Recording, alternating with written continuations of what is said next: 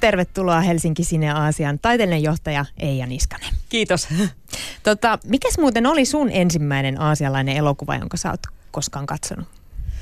Aha, mä epäilen, että mä oon nähnyt, nähnyt tota, e, nuorena joskus televisiosta jotain näitä Torasan elokuvia, joissa tämmöinen kiertelevä temppeli, temppelimarkkinamyyjä kiertää, kiertää eri tota, ä, ä, japanilaisilla festivaaleilla kaupustelemassa sitä sun tätä. Että varmaan joku tällainen, tällainen on niin kuin, tuolta niin kuin lapsuusvuosilta muistona, koska niitähän tehtiin joku 47 kipaletta näitä Torasan elokuvia. Mutta tota, sitten, sitten jos ajattelee TV, TV-ohjelmista, niin itse asiassa tietämättä niin olen varmaan nähnyt tämmöisiä niin kuin Heidi-animaatioita. Mä oon luullut, että se on sveitsiläinen animaatio, kun se pohjautuu tähän Johannes Pyrin kirjaan, mutta itse asiassa se onkin, onkin ollut japanilainen TV-anime, että jotain tällaista, mutta tällaisia, tällaisia niin kuin nuorena, sitten ihan tietoisesti, kehen mä olen ensimmäisenä niin kuin kiinnittänyt huomiota, että, että tämähän on hienoa elokuvaa, mitä tehdään, tehdään tota Aasiassa, niin on varmaan ollut Akira Kurosavan elokuvat. No osaatko sanoa, että mistä se innostus sitten lähti? Lähtikö se jo sieltä lapsuudesta? Jäikö ne elokuvat jotenkin sun sydämeen ja mieleen? Rakastuiko sä niihin? Ei, se lähti oikeastaan sillä lailla, että mä olin ensin kiinnostunut yleensä elokuvista opiskelijoni aikana ja siihen vaikutti osittain Jyväskylän yliopistossa elokuvista luennoinut Jarmo Valkola. Ja sitten siellä kampuskinossa sattui olemaan niin tämmöinen laaja Akira Kurosavan elokuvien sarja, josta mä päädyin kirjoittamaan graduni. Ja tota, niin mä sanon aina kaikille, kun joku kysyy esimerkiksi, että miten sä oot sinne Japaniin aikoinaan päätynyt, koska mä oon asunut siellä useamman vuoden, niin mä sanon, että se on Akira Kurosavan syy, että jos mä olisin tiennyt, miten vaikeaa se kieli on, niin en mä olisi sinne lähtenyt. niin kävikö sulle samalla tavalla kuin mun veljelle, että hän opetteli jotain Japania ja sitten hän tajusi vasta, vasta parin vuoden jälkeen, kun oli op- opiskellut, että, että tota, okei, tämä ei edes ole se yleiskieli, mitä siellä puhutaan. Joo, siis näissä varmasti kaikissa Aasian maissa, mutta mä tunnen itse tämän japanin kielen, niin siellähän on sellaisia niin kuin esimerkiksi naisten ja miesten kieliä, sitten alueellisia murteita paljon ja ja näin edelleen. Ja Okinavan kieli on itse asiassa oma erityinen kielensä ja näin edelleen, että, että se, ei ole, se, se ei ole ihan sama se, sama se, mitä koulussa opetetaan. Ja itse asiassa mä, kun mä menin siinä aikoinaan sitten vaihtoin, niin mä olin ö, Osakassa kielikoulussa ja koulussa opetettiin standardi Japania ja Osakassa puhutaan vähän semmoista, voisi, voisi verrata meillä Kuopion murteeseen, semmoista paikallismurretta. Sitten mä ihmettelin, kun menin kaupungille, että, että mitä nuo ihmiset oikein mulle sanoo. Mahtavaa. No mutta hei, nyt kuitenkin äh, Helsinki Sinne Aasia-festivaali on käynnistynyt eilen ja avauselokuvana nähtiin nuoren indonesialais-naisohjaajan Camilla Dinin uusin elokuva The Seen and Unseen. Sitä ollaan kuvaltu maagisrealismiksi. Kerro ensin Eija Niskanen, että mitä tuo termi oikein tarkoittaa, maagisrealismi?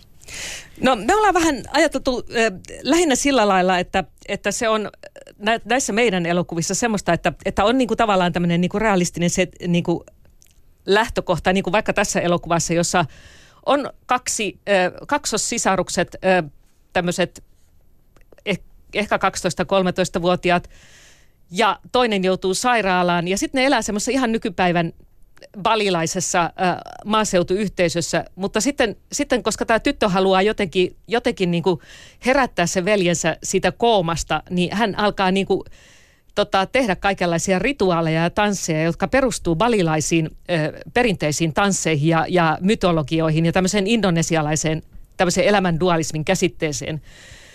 Ja meillä on muitakin elokuvia, jotka tavallaan niin kuin, äh, irtoaa tästä arkirealismista. Sanotaan vaikka toi Hanagatami, japanilainen, joka tota niin, sijoittuu 30-luvulle, niin se, on, se tavallaan kuvaa tälleen hieman, hieman romanttisesti sen ajan nuoria ihmisiä, joista tavallaan jälkikäteen me tiedetään, että ne tulevat todennäköisesti joutumaan kaikki sodan jalkoihin. Mutta siinä on sellaisia niin kuin yliluonnollisia tai semmoisia, että se, se irtoo tämmöisestä niin kuin arkirealismista siinä, siinä esimerkiksi kuva, siinä on niin kuin ihan hurjia tämmöisiä niin kuin, miten sitä kuvaa on käsitelty ja miten se on editoitu ja miten se koko tarina kerrotaan. Että se, se niin kuin irtautuu tämmöistä ar- arkirealismista. Että, et tota niin, musta tuntuu, että on tiettyjä tällaisia aasialaisia elokuvia, joissa tavallaan niin kuin mennään, mennään hieman silleisen ä, arkitodellisuuden yläpuolelle tai ulkopuolelle tai viitataan sellaisiin asioihin, joita ei voi selittää ihan sanoin. Eli onko tämmöinen maagisuus jopa aika tavallista, jos katsotaan sitä aasialaista leffagenreä? Öö, tietyissä, tietysti jos ajatellaan genre-elokuvista ihan niin, ihan niin tällaiset niin kuin jotkut, jotkut tavallaan, jossa kummitellaan, sä mainitsit ringin tuossa johdannossa, öö, ja sitten tota, tämmöiset niin kuin hongkongilaiset ja kiinalaiset nämä tämmöiset sankaritarut, jossa yhtäkkiä munkit alkaakin lentää ja tällä lailla. Että niissä on kaikissa jonkinlainen historiallinen pohja jopa, että ne useimmiten perustuu johonkin todellisiin historiallisiin taisteluihin, jotka on käyty Kiinan pitkän, pitkän historian aikana, joskus monta tuhatta vuotta sitten, mutta ne kuvataan sille hyvin, hyvin maagisesti tämän niin kuin tietyn taistelulaji kenren, kenren niin kuin sen, sen niin kuin lajipuitteissa. No hei, kun mä nyt mainitsin tämän naisohjaajan Camilla Andinin, niin kuinka harvinaista se on, että asiasta löytyy naiselokuvaohjaaja, koska Suomessa tuntuu, että se on kuitenkin aika harvinaista täälläkin. Joo, ei se meilläkään niin harvinaista ole. Se on eri asia, että, että paljonko, mitenkä moni pääsee sitten tuottamaan elokuvia jatkuvasti. Mutta siis itse asiassa Aasiassa on aika paljonkin ohjaajia. Mäkin katsoin, että tässä meidän ohjelmistossa on näistä seitsemän vai kahdeksanko naisten ohjaamia eri maista. Ja sanotaan nyt tästä Indonesiasta, nämä molemmat elokuvat on nuorten naisohjaajien elokuvia, mitkä meillä on tämä Sinan Ansin ja Marlina the in Four Acts. Ja molemmat on palkittu eri festivaaleilla. Ja mä kysyin tältä ohjaaja Camilla Andinilta itse asiassa, että onko, onko Indonesiassa niin kuin naisten vaikea päästä ohjelmassa. Että, ei, että kyllä heillä on paljonkin tällaisia, niin kuin etenkin tässä nuoremmassa polvessa nyt tullut näitä naisohjaajia, ohjeja, että kyllä niitä siellä on, että ehkä se on sitten, sitten tota, niin, niin tuntuu olevan, että se on ehkä tämmöinen levitysongelma, että miten saada tämmöiset vähän pienemmällä budjetilla tehdyt elokuvat niin kuin sitten teattereissa niin kuin teattereissa niin kuin saamaan, saamaan laajempaa yleisöä, että siihen joutuu tekemään aika paljon töitä näköjään. Eli markkinointi on sielläkin yhtä ison kiven alla kuin ehkä Suomessakin. Joo, ehkä. Mutta kyllä mä sanoisin, että näistä löytyy aika monta niin kuin, ähm, aika paljonkin tämmöisiä naisohjaajia eri maista, että, että, että meilläkin on Kiinasta, Japanista, Taimaasta, Indonesiasta ää, ja Etelä-Koreasta niin kuin naisohjaajia tässä ohjelmistossa. No hei, tänä vuonna teidän ohjelmistossa vahvasti esillä oleva teema on muun muassa naisiin kohdistuva väkivalta ja seksuaalinen häirintä. Hyvin tuttu teema tällä hetkellä ainakin Hollywoodissa ja muissa länsimaissa, mutta kuinka paljon tämmöinen hashtag MeToo on herättänyt keskustelua sitten tuolla Itä- ja Kaakkois-Aasiassa? Onko sulla Eija Niskanen siitä tietoa?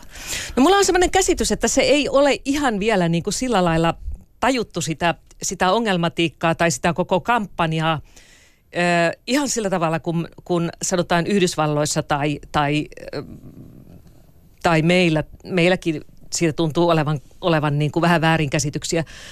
Ähm, monissa yhteiskunnissa vähän niin kuin siellä niin kuin jotenkin, jotenkin niin kuin tämmöinen esimerkiksi, sanotaan nyt Japanissa, minkä mä tiedän hyvin, niin ähm, naisten on hieman vaikeaa mennä niin kuin ilmoittamaan poliisille heihin kohdistuneista raiskauksista tai seksuaalista häirinnästä, että se jotenkin vielä mielletään, että mielletään, että tota, niin ikään kuin se olisi puolittain sun oma syytäsi, tai että, että eihän tästä nyt sovi, sovi jotenkin niin kuin sanoa. Ja sitten on vielä semmoisia vanhakantaisempia yhteiskuntia, me tiedetään maailmassa, jossa se saattaa olla jopa, jopa niin kuin su, su, suuhäpeä, jos, jos tytär on raiskattu tai jotakin tällaista. Tällaista, tällaista nyt ei tietysti ole niin kuin jossain Japanissa ja Etelä-Koreassa, mutta ehkä joissain, joissain niin kuin köyhemmissä Aasiamaissa. Pienemmillä saarilla, niin, vaikka niin, Indonesiassa joo, tai jossain. Joo. Niin tota, että, että kyllä se, siellä on vielä niin kuin semmoinen kampanja, joka mun mielestä niin sille pitäisi panna enemmän painoa ja sitten se vaikuttaisi ihan myös siihen, että, että naiset saisi enemmän asemaa yhteiskunnassa, vaikka, vaikkapa työelämässä tai poliittisessa päätöksenteossa. No hei, mutta teillä on muitakin aiheita, kuten yhteiskunta ja muuttuva maailma sekä nuorten aikuisten äh, kipuilu elämänvalintojen kanssa. Onko nämä myös sellaisia aiheita, mitkä puhuttaa tällä hetkellä ylipäänsä aasialaisissa elokuvissa? Onko siellä tämmöinen trendi? Ö, kyllä niitä paljon on ja, ja sanotaan nyt esimerkiksi tämä just tällainen niin kuin maaseudun ja kaupungin, kaupungin vas, vastakkaisuus ja tämmöinen niin kuin nopea yhteiskuntien modernisoiminen, joka tavallaan pakottaakin nuorta polvea liikkeelle etsimään sitä elantoa ja uutta, uutta onnenpuuta jostain muualta. Kiinassahan se on ihan silleen, että liikutaan vaikka näiden tehtaiden perässä, että minne tulee joku kännykkätehdas, niin sinne sitten nuori väki muuttaa töihin. Väliaikaisesti ja ja sitten on tämmöistä rajojen yli migraatiota vähän varakkaampaa, niin jostain Myanmarista vaikka Taimaaseen, että et, et on suhteessa niin kuin varakkaampi maa, niin tällä, tällaisen ja kaikenlaista siirtotyöläisyyttä työläisyyttä, että, että tämä aiheuttaa sitten niin kuin sekä perheiden ja sukujen hajoamista ja sitten sellaista, sellaista niin kuin just, just, että ollaan siinä modernisaation välimaastossa, että, että saatetaan olla niin kuin maalta tullut ja muuttanut kaupunkiin. Ja useat elokuvat kuvaa tämmöisiä, tämmöisiä kohtaloita.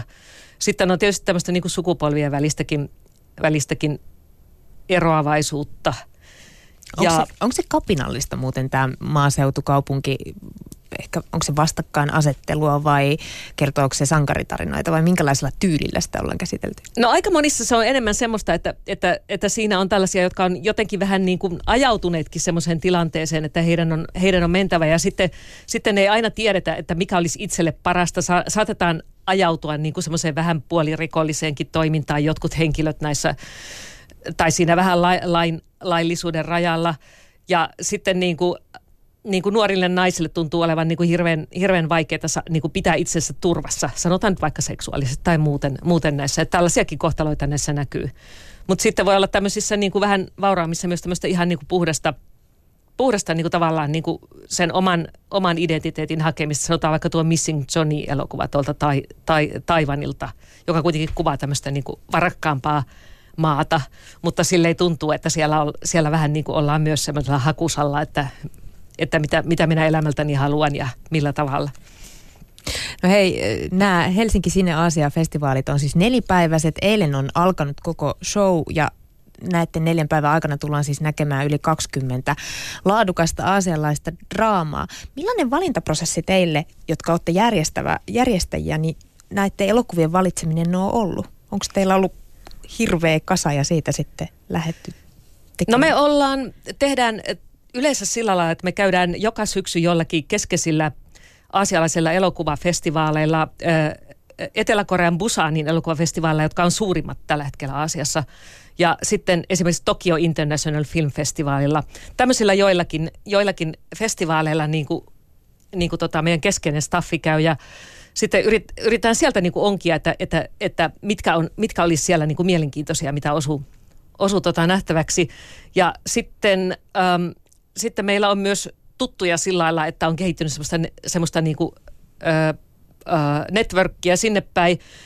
Jotkut levittäjät, joilta jos saadaan useampi leffa, niin, niin heiltä voi pyytää sitten niin kuin tota screenereitä joistakin, että näkee niin kuin etukäteen linkiltä joitakin, joita ei ole onnistunut festivaaleilla näkemään. Ja sitten me yritetään niistä saada semmoinen kokonaisuus jotenkin, että, että siinä olisi vähän niin kuin erityylisiä elokuvia, että kaikki ei ole esimerkiksi tämmöistä niin kuin, sanotaan meidän avajaiselokuvan tapasta symbolista ja hidasta kerrontaa, vaan että siellä on myös semmoisia vähän niin kuin äh, mainstreamimpiä elokuvia. Meilläkin esimerkiksi vaikka toi Anarchist von Koloni, tämmöinen historiallinen seikkailutarina Etelä-Koreasta tai sitten tämä japanilainen komedia We Make Antiques, joka kuvaa antiikkihuijareita, niin että on vähän tämmöistä mainstreamimpää tai tämmöistä sanotaan nyt, nyt taideelokuva ja, ja ihan box office-elokuvan välissä liikkuvaa. Ja sitten toisaalta, että siinä, siellä on sitten näitä taiteellisempia, sitten että on, tätä, tänä vuonna ollaan katsottu myös tätä sukupuoli, ohjaajien sukupuolibalanssia ja sitten, että, että,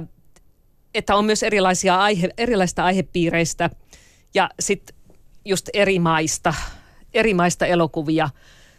Öö, ja tota niin, niistä sitten kasataan se. Ja tietysti joskushan voi olla, että et saa jotain elokuvaa, jota, jota haluaisit jostakin syystä, että, että ei ole vielä valmiita antamaan sitä, tai että maailman ensi illan pitää olla jollain Venetsiassa tai jollain nimekkäällä festivaalilla, niin sitten pitää vaan niin kuin miettiä, että miten me muuten saadaan semmoinen niin tasapainoinen kokonaisuus, että siinä olisi vähän niin kuin monenlaisille katsojille monenlaista ja eri maista. Oliko muuten Pohjois-Koreasta yhtä elokuvaa? Öm, ei, meillä ei ole ollut, ollut yhtä elokuvaa sieltä toistaiseksi. Okay. Sinänsähän se kyllä tähän meidän alueeseen, alueeseen liittyy, mutta, mutta tota noin, niin sieltä on kyllä hyvin vaikea nä, niin kuin saada nähtäväksi. Ja se on niin kuin eri asia, että, että millä lailla se sitten – millä lailla se sitten istu siihen kokonaisu- kokonaisuuteen. Mutta sieltä kuitenkin tulee elokuvia, joita Kyllä ne mahdoll... tekee siellä elokuvia. Okei.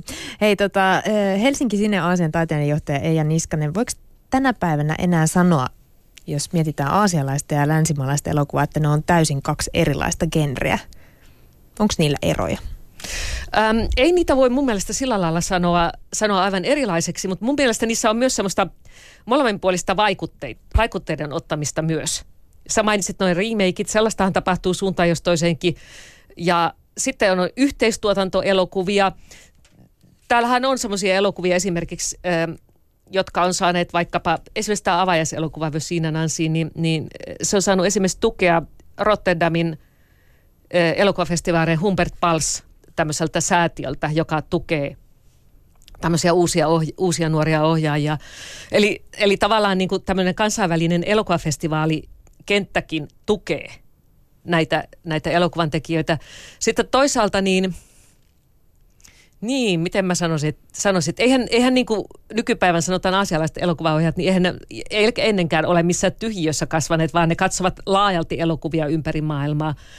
Ja sitten vastaavasti meilläkin niin kuin, niin kuin on ohjaajia, jotka ovat vaikkapa A.J. Annilan, niin jotka on saaneet vaikutteita sitten tuolta aasialaista elokuvasta. Eli että kyllähän niitä, niitä tota, tota, tos, sitä vaihtoa on suuntaan ja toisessa, mutta toisaalta kyllä mun mielestä Aasiassa on sitten ihan omat lajityyppisensä ja ehkä semmoinen kerronnan tapakin. Ja sehän vaihtelee tietysti, kun alue on laaja ja elokuvateollisuudet on siellä isoja. Japanissakin tehdään vuosittain joku 500-600 elokuvaa oikeasti.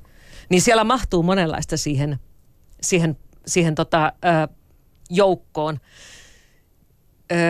Mutta sellaisia, että sanotaan joku tämmöinen historiallinen taisteluepos on Japanille, Korealle, Kiinan alueelle, niin kuin ö, Taimaalle, niin, niin tämmöinen yhteinen genre. Ja sitten nämä tietyt tämmöiset kummitustarinat, jotka tehdään vähän eri lailla kuin länsimäinen kauhu. Tämä on yksi oma, oma tota, tämmöinen lajityyppissä Aasiassa, joka on vähän erilainen kuin, kuin perinteinen länsimäinen kauhuelokuva.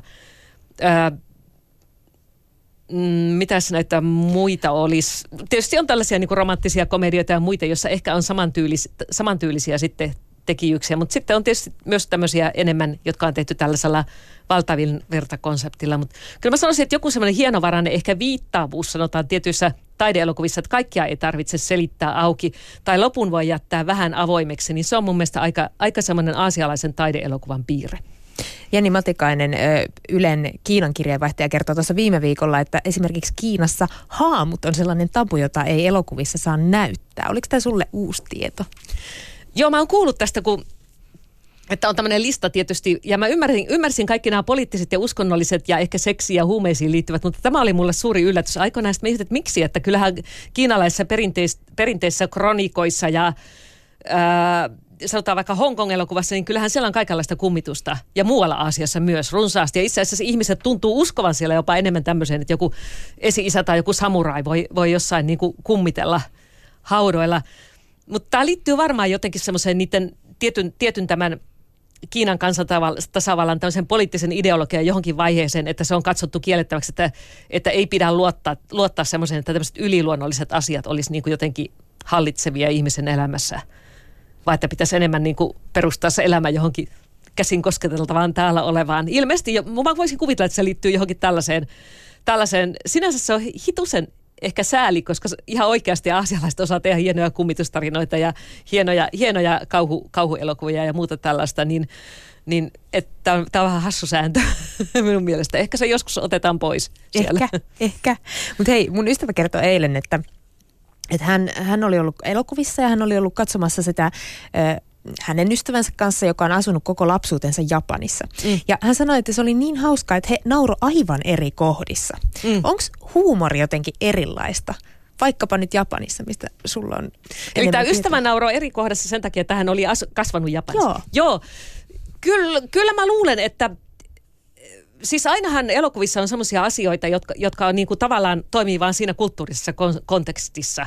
Joku semmoinen, että joku voi tehdä jotakin ja sitten se onkin niin kuin paikallisten mielestä, niin kuin, me, ei, me ei voida aina tietää, että, että mikä on niin kuin normaali käytöstä jossain kulttuurissa ja mikä on täysin eksentristä ja omituista. Ja tota, niin, niin sen takia, sen takia tota, noin, niin, niin ehkä sellainen, joka on, on joko sen maan asukas tai sitten kasvanut siellä, ollut siellä pitkään, niin saattaa nauraa vähän, vähän ö, eri asioille, asioille niistä. Mä muistan aina, kun tota, tota, tota, niin, äh, tämä Tsuso Itami, jota aikoinaan äh, Rakkautta energiafestivaali toisen, toi hänen elokuvansa Suomeen Japanista, niin äh, siellä oli tämmöinen niin hautajaiset ja yksi semmoinen hauskuus japanilaisille on sillä, että ne, ne jotenkin niin kuin pistää sen ruumivalvojaisiin sen arkun väärään huoneeseen ja vielä väärinpäin, että se osoittaa joko pohjoiseen tai etelään jalat, jota ei saisi olla. Ja tämä on niin kuin olevi, japanilaisille kauhean hauskaa, että me ei ymmärrä sit, ymmärretä tämmöisiä juttuja siitä ollenkaan sitä elokuvasta. Et kyllähän niissä on tämmöistä kulttuurista kontekstista huumoria aika paljon. Öö, hmm, huumorikäsitys. Musta tuntuu, että Japanissa myös on semmoista vähän semmoista niin kuin hidasta toiston huumoria. huumoria. Joist, jotkut voi tuntua jopa hitailta tai sillä lailla, mutta niin kuin meikäläiseen makuun, makuun että jos, jos on tottunut semmoiseen aika rivakkaan, rivakkaan amerikkalaistyyliseen komediaan, niin ehkä ne, ehkä ne niin kuin lämpenee hitaammin, mutta sitten kun niihin pääsee sisälle, niin tajuaa, että se on sellaista lämmintä huumoria ehkä aika paljon. No niin, mi- miten ylipäänsä tuon Temmon kanssa? Suomalaisista elokuvista ainakin joskus ei ehkä enää pidä niin paljon paikkaansa. Puhuttiin siitä, että on vähän dialogia ja aika hidas rytmi. Mutta löytyykö sieltä Aasian suunnalta jotain semmoisia yhtenäisyyksiä esimerkiksi sille, että onks, onko elokuvat viipyileviä vai puhutaanko niissä esimerkiksi paljon?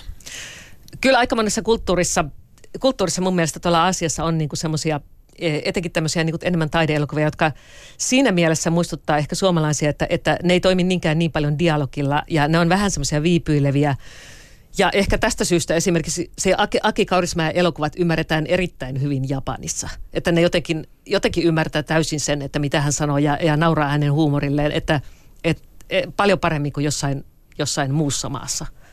Et tota, niin, niin jotain yhtenäistä löytyy tie, tietyllä lailla – ehkä just tällaisessa, tällaisessa viipyilyvyydessä. Mutta tämä on ehkä, ehkä semmoinen myös tämmöinen festivaalien taideelokuvan genren niin kuin yksi, omi, yksi ominaisuus, että sitä löytyy muistakin maista, sanotaan Iranista tämmöistä niin kuin viipyilevää kerrontaa. Että sitten, sitten tavallaan joutuu myös pohtimaan sitä, että onko olemassa tämmöinen joku kansainvälinen – festivaalitaideelokuva-tyyppi oikein, joka menee hyvin tietynlaisille festivaalien elokuvakatsojille, mutta ainakin, ainakin niin kuin Aasiasta tulee hyviä sen tyylisiä elokuvia runsaimmitoin. No otetaan vielä yksi tämmöinen yksittäinen asia liittyen näihin ehkä länsimaalaisiin ja aasialaisiin, elokuvien eroihin. Onko sankarit, onko niissä eroja? Minkälaiset tyypit nousee Aasiassa sankareiksi? Onko ne, ne samat samanlaiset maailmanpelastajat kuten länsimaissakin? Hmm. Niin, en, en mä tie, tiedä sitten, että se riippuu vähän myös siitä, että puhutaanko me jostain semmoista oikein box office hitistä näissä maissa, sanotaan joku Kiinan box office hitti tai Japanin tai Etelä-Korean box office hitti. Uh, ehkä niissä on semmoista tietynlaista tietynlaista tota noin niin, että niissä voi olla semmoisia niin kuin, vähän luonteenheikkouksiakin näissä aasialaisissa sankareissa ja sitten ne jotenkin joutuu sen, joutuu sen voittamaan. Että onhan tässä niin kuin esimerkiksi sanotaan meidän tässä Taxi Driver-elokuvassa, joka perustuu tosi tarinaan tämmöisestä 1980 Kwangchun kansannoususta, niin tämmöinen normaali taksikuski joutuu jotenkin voittamaan itsensä siinä tilanteessa, että hän onkin tämmöisen historiallisen tapahtuman edessä. Ja hän on hyvin semmoinen tavallinen, joka vaan haluaa, että, että no niin, nyt mä saan vähän rahaa tästä, kun mä heitän tämän yhden saksalaisen reporterin sinne. Vähän vaatimaton ehkä. Tämmöisen niin kuin, tosi vaarallisen paikkaan itse asiassa, joo. Mä katoin juuri Yle Areenasta sellaisen japanilaisen elokuvan kuin Siskokset ja mä olin todella ihastunut, mutta ehkä myös vähän hämmästynyt. Mm. Mm, ensinnäkään mä en ollut tottunut näkemään japanilaista elokuvaa, jossa on niin paljon arkea, mitä mun mielestä tuossa elokuvassa. Ö, ainakin mä ajattelin, että se on semmoista japanilaista arkea, mitä siinä kuvattiin. Yleensä mä oon tottunut ehkä näkymään jotain, jotain animea tai jagutsoihin liittyvää, mm. liittyvää toimintajännäriä. Ja sitten mä olin jotenkin iloinen siitä, että näytettiin jotain muuta kuin Tokiota tai vuoria. Mm. Näytettiin jotain pieniä kaupunkeja siellä. Mm, Mutta sitten sen elokuvan jälkeen mä jäin miettimään, että hetkinen, että oliko tässä mihinkään niin sanottu ongelmaa, minkälaista kunnollista ratkaisua, kunnon loppua, mitä mä oon yleensä tottunut ehkä länsimaisissa elokuvissa näkymään. Tulee joku onnellinen loppu, joku saa toisen tai, tai sitten joku, jotain traagista. Onko jotenkin, millaiset asiat siellä tarinan kannalta on tärkeitä, esimerkiksi Japanissa? Musta tuntuu, että, että tämmöinen niin kuin vähän, vähän semmoinen ambivalentti loppu on hyvin tyy, tyypillinen, ei pelkästään Japanissa, vaan, vaan jossain muissakin, muissakin tämän elokuvan, elokuvamaailman kulttuurissa. Loppuhan tämä Vösiinen ansiikin vähän sille ambivalentisti, mutta tota noin niin, et ei, ei niin kuin sanota ihan tarkalleen, että, että miten näille ihmisille käy tämän jälkeen. Ja sitten, sitten niin kuin, sun pitää niin kuin siitä vaan miettiä, miettiä katsojana, että mitähän tämän jälkeen mahtaa tapahtua. tapahtua. Ja sitten sitten tota niin, sä mainitsit tuosta arkielämän kuli, kuvaamisesta, niin Kyllä mun mielestä animessakin sitä on tietyissä animeissa, että jos katsoo noita Ghibli Studio-animeita, niin niissä on hirveän usein semmoisia kohtauksia, että tehdään jotain työtä tai valmistetaan ruokaa hirveän yksityiskohtaisesti. Ruoka oli tässäkin Joo, isossa roolissa. Ruoka on isossa roolissa. Japanissa ja monissa muissakin näissä kulttuurissa, jotenkin niin sen ruoan ja sen ruokailutilanteen kautta voidaan kertoa jotakin niistä ihmisistä, jotka, jotka ovat siinä syömässä tai valmistavat sitä ruokaa, niiden välisistä suhteista. Että esimerkiksi jos perhe syö, niin kyllähän sä näet siitä ruokailutilanteesta, että että tota niin, mit, mitkä niiden suhteet on, millaista ruokaa ja millaiselta pöydältä ja astiolta ne syö, niin näkee vähän se niiden varallisuutta tai, tai asemaa siinä yhteiskunnassa ja ja kaikkia tällaisia asioita, että ne ruokailukohtaukset on itse asiassa ja ruoanlaittokohtaukset on itse asiassa hyvin tärkeitä. Ne kertoo jotakin siitä kulttuurista aina tai siitä, siitä perheestä, niistä ihmistä, jotka siinä on siinä elokuvassa. No ei tällä hetkellä maailman suurimmaksi elokuvan markkinaksi on nousemassa kovaa kyytiä. Kiina on varmaan jo jollain tasolla noussutkin.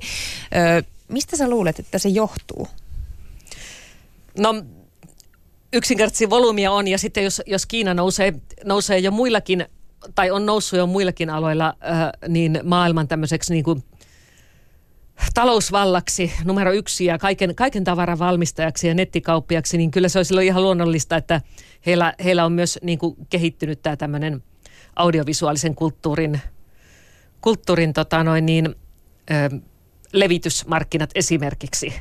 Ja sen mark, niin kuin esimerkiksi joku nettilipunmyynti tai kännykkälipunmyynti on siellä aika huikea. Ja sitten kun siellä koko ajan tulee niin kuin kasvava joukko ihmisiä saavuttaa sen pisteet, he, he pääsevät jonnekin sinne alempaan keskiluokkaan, jolloin on, on jo varaa niin kuin pistää vähän rahaa johonkin huvituksiin silloin tällöin. Niin ei ole mikään ihme, että että esimerkiksi länsimaat täh, niin kuin katselee hyvin kiinnostuneita ki, nämä ki, Kiinan äh, elokuvamarkkinoita. Ja onhan meiltä Suomestakin jo pari, kolme elokuvan tekijää käynyt siellä tekemässä elokuvia, Renni Harlin ja ja uusinta Iron Sky-elokuvaa ja näin edelleen. Kiinalaisyleisölle, joo. Joo, että tämä on hyvin kiintoisa ja, ja, ja mä oon ihan iloinen, että, että suomalaisetkin lähtee kokeilemaan sinne, että, että ne on uusi maa, että kokeillaan nyt, että mitä, siellä, mitä sieltä voisi saada irti. Että eihän se ota, jos ei annakaan. Niin millainen rooli elokuvalla on tuolla aasia, aasialaisissa yhteiskunnassa? Onko se viihdyttäjä vai herättäjä vai miksi ihmiset niitä katsoo? Mä luulisin, että se on aika tavalla, tavalla samantapainen kuin kuin muuallakin, että, että osalle yleisöstä toista ja osalle toista ja toista. Ja kyllähän niin kuin kantauttaviakin elokuvia tehdään ja dokumenttielokuvia myös myös, jotka tota, melkein tämä Bamse on Pirates, joka jotenkin niin kuin, äh, viittaa hyvin paljon siihen, mitä tapahtuu Etelä-Korean yhteiskunnassa nyt. Ja se on kuitenkin dokumentti tämmöisestä hömelöstä punk-bändistä. Niin tota, mutta sen kautta jotenkin kuitenkin niin kuin onnistutaan kertomaan jotakin. Mutta niin, se on varmaan niin kuin yleisöstä riippuu, että mistä se löytää sen, löytää sen kohdeyleisönsä. Sitten tietysti näissä eri maissa on vähän erilaiset nämä elo, elokuvissa kävijöiden luvut, että, että sanotaan, että Etelä-Koreassa käydään hirve, aika paljonkin elokuvissa, että niiden jotenkin sen jälkeen, kun ne rupesi tietoisesti niin kuin satsaamaan elokuvatuotantoon 90-luvulla, niin, niin siellä on, niin kuin, on niin kuin onnistuttu saamaan sekä yleisöä, yleisöä katsomaan kotimaisia elokuvia runsaasti. Sitten niitä on tuotannossa paljon ja sitten ne onnistuu vielä levittämäänkin niitä ulkomaille, ulkomaille aika paljon. Eli tämmöinen niin tietoinen, tietoinen valtion puolelta tullutkin satsaus siihen, siihen. Ja sitten on vielä olleet niin yhtiötkin mukana. Et 90-luvullahan joku Samsung sijoitti rahaa elokuvatuotantoihin.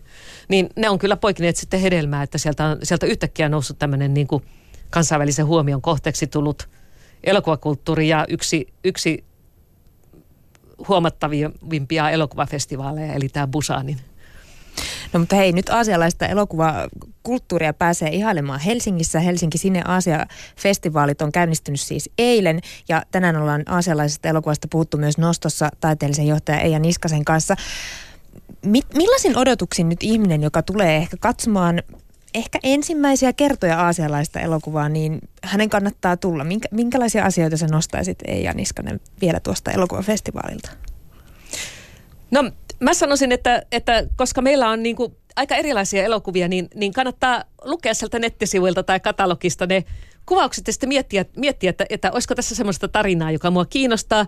Tai sitten voi lähteä sen mukaan, että jos on vaikka käynyt jossain maassa, niin nyt voi mennä vähän fiilistelemään ja katsomaan sen elokuvan, sen maan elokuvaa tai suunnittelee reissua jonnekin Aasiaan, niin, niin nyt pääsee virtuaalimatkalle meidän kinokorjaamossa ja Orionissa niin Aasiaan näiden elokuvien myötä. Mahtavaa. Eli jos on siis kirsikkakukkareissu tulossa esimerkiksi Japaniin, niin nyt vielä fiilistelemään ja lisäämään vaan sitä matkakuumetta. Kyllä. Kiitos Eija Niskanen, että pääsit nostoon vieraksi. Kiitos.